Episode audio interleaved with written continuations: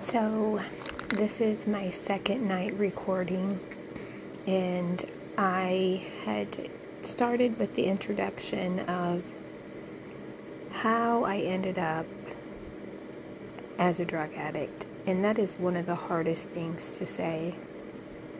It took me years to say that I had a problem, and the reason it took me years is because there's such a taboo, which there should be, I believe, but it should be educated. Like, there was not enough education when I was younger. I didn't even know what addiction was. I didn't know what mental illness was. I didn't know anything. I didn't even know what codependency was till like five years ago. So, as advanced as we are, we should be able to teach our young children as they grow the dangers of this because if I would have went down another path and not chose the choices that I have cho- that I have chosen, excuse me, then my life would have been different amongst I'm sure uh, many of you guys as well. But because everything was a domino effect and it spiraled me into where I was and am today. I mean, nobody ch- just chooses it bluntly. Like, nobody thinks, hmm, today I'm gonna wake up, I'm gonna spiral way out of control, I'm gonna use drugs, I'm not gonna have a future. It started somewhere. And if you can identify where and what your triggers are, you're one step ahead. I believe mine started when I was, from the first memory I can remember, when I was a child, growing up in a home that was abusive mentally and physically, set me up for trying to cope and deal with feelings, negative feelings, and reality. It I didn't know how to deal with that.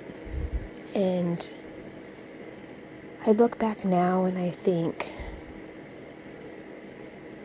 did nobody hear me or see me drowning is how I felt. Like people just passed by and seen what kind of turmoil my life was as I was growing up, but nobody did anything about it. And as a child, you can't do anything about it because you don't know what to do. So you develop your own coping mechanism. And it's usually not a healthy one because as a child, you're supposed to be a child, not an adult. So you start dealing with adult problems and then you start coping with adult problems unhealthy because you don't know how to deal with them. So that started the platform right off the bat for dysfunctional relationships, dysfunctional friendships. I've learned a lot about myself along the way, and the more I learn, the more I can fix. And that's what I'm hoping to reach out to anybody that's listening. It feels like this is the dead end road and that nothing good is going to come of this, that your life is over, but it's not. It's really not. That life might be over. You can put that to rest, that drug addiction part of your life, and it's not easy. I couldn't have done it without the help of maintenance medication, which I'm still on, and I have had slip ups even on that because my DNA makeup, I believe, along with my chemical makeup, I believe I had or do have some sort of depression and you just want to escape that and if you, I mean you don't know how else to escape it besides snort a line, take a pill, do a shot, drink some alcohol. Anything to make your mind numb, you'll do it. Just to just to get the pain to stop. I know that feeling so well. So I started this journey many years ago, and I have yet to make it to a point in my life where I can say, I am truly set free of this addiction. It no longer controls me. I haven't reached that yet. So, um, I'm just picking apart pieces of my life, trying to figure out like where went where where did I go wrong? Why did I go wrong? Why did I choose the choices I chose? And as I'm picking apart my earlier years when I was really young as a child, I had really no control over that. My parents did, and that's why, as parents, we have got to let our children be children. And we have to educate on drug addiction, mental illness. We have to. Because when you go into the real world, it's everywhere.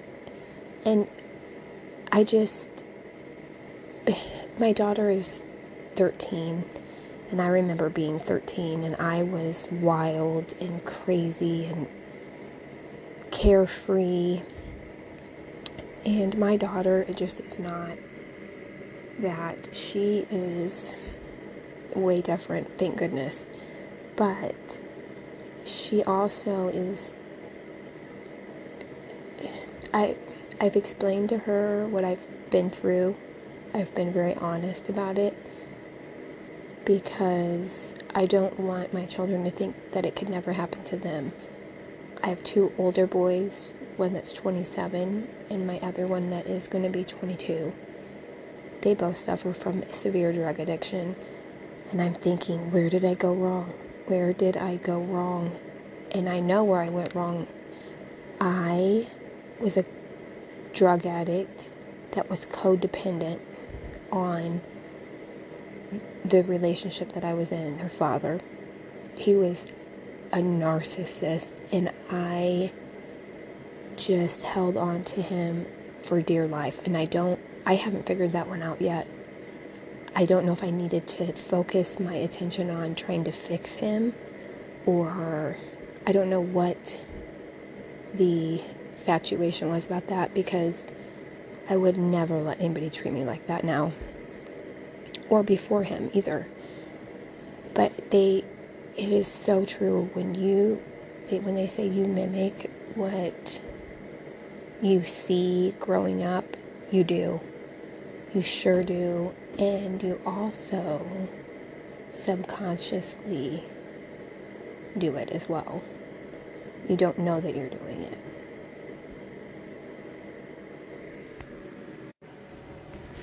And when I say you subconsciously do it, you act out actions in a in a situation. For example, if you grew up in a household that was screaming all the time, fighting all the time, you don't feel comfortable in a relationship that is normal. There's no screaming, there's no fighting. Not until you retrain yourself to know or feel that's not what you want. And it's hard to break habits. It really is hard. So, some people are just built to, you know, overcome things and withstand the pressures and, and can change.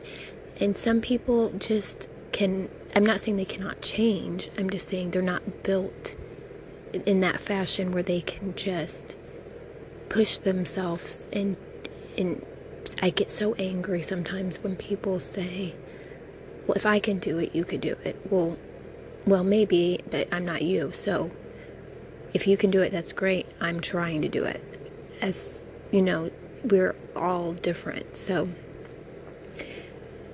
I just don't know why I just was so unhappy, I guess. as I got older, I I couldn't love myself. I wouldn't look in the mirror. I just was disgusted and I had no self-esteem whatsoever. I still don't. I still struggle with that. I'm a people pleaser. I say yes to everything. So that makes me miserable all the time because there's things I don't want to do. There's places I don't want to go. There's people I don't want to pick up, but I do it anyway because I'm a people pleaser. So I start this journey and I'm trying my hardest to change each piece that needs to be changed so it fits together like a complete puzzle piece should and I'm hoping I can make that happen. And I'm hoping that you guys find comfort in knowing and hearing that